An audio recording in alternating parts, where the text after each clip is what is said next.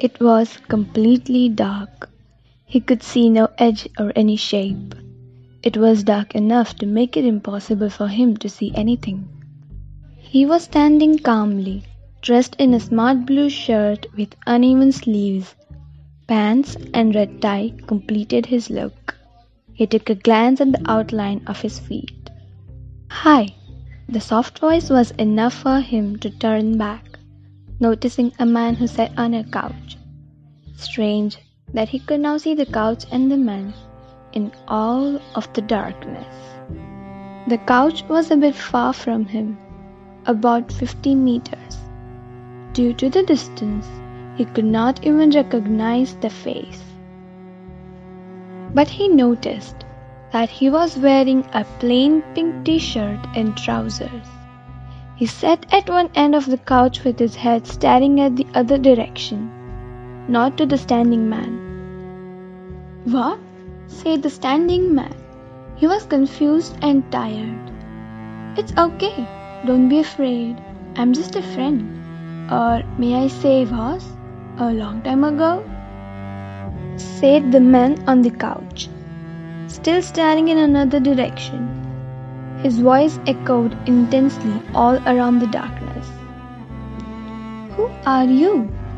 he asked with a troubled and frightened face. A lost friend, he answered. We were quite close, but I don't know, for some reason you haven't talked to me for a long time. The, tell me your name. He trembled. The guy on the couch turned his head to him. I know you don't remember me, but how could you? We laughed together, we cried together. We wrote poems together. I would pat your back whenever you felt alone. I pushed you to do things that you thought weren't possible for you. And in the end, you lost me. You left me alone so far away in the journey.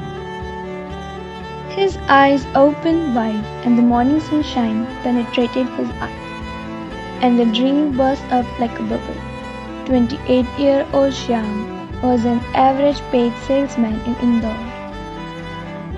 But belonging to a poor family, that was quite a success for him. He was well educated and landed on the job due to his fluency in English.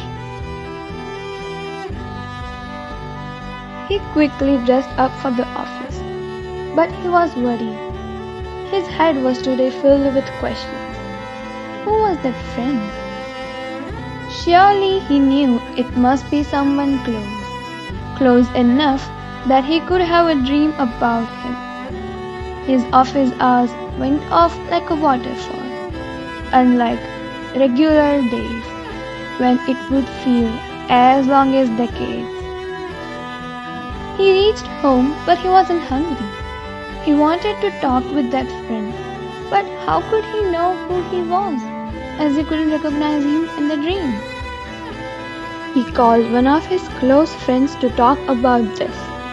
One of his only a few close friends, actually. His friend picked up and he explained all of it to him. They both talked and discussed a lot. Shyam was not a very social person, so he was usually lonely. Only a few friends really liked him, and very few were close to him. They couldn't figure out who that could be, as he did talk with all of his close friends sometime recently. No one really seemed lost. His friend advised him not to worry and ignore the dream. Either you call it his pain or curiosity, he could not move on, ignoring the dream. He realized he must have lost a close friend during his rough academic and career years. He opened up his old photo album. It was pretty old and covered a bit in the dirt. He cleaned the cover by a swift blow and opened the book. There was light moisture in his eyes, looking at his old pictures, his college and school days. Most of his group photos showed clearly that he wasn't very much social. He was alone in most of them. Turning the pictures in the album one by one, he landed on a picture from his school time when he was awarded for his poems. Just behind that picture, he found a thin stack of some papers. He opened them slowly. It was the poems he wrote with that best friend. He gazed at them for a few seconds. Then he realized who that friend was. He realized that the busy running made him forget what he loved the most his poems and his best friend. The friend who was there in his loneliness. The friend who wrote poems with him.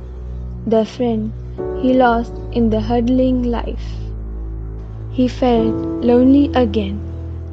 But he wasn't alone anymore.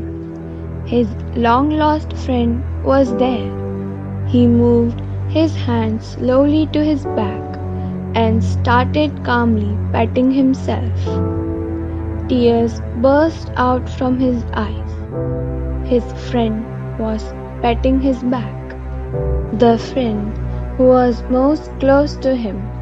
The friend who was always there for him. Himself.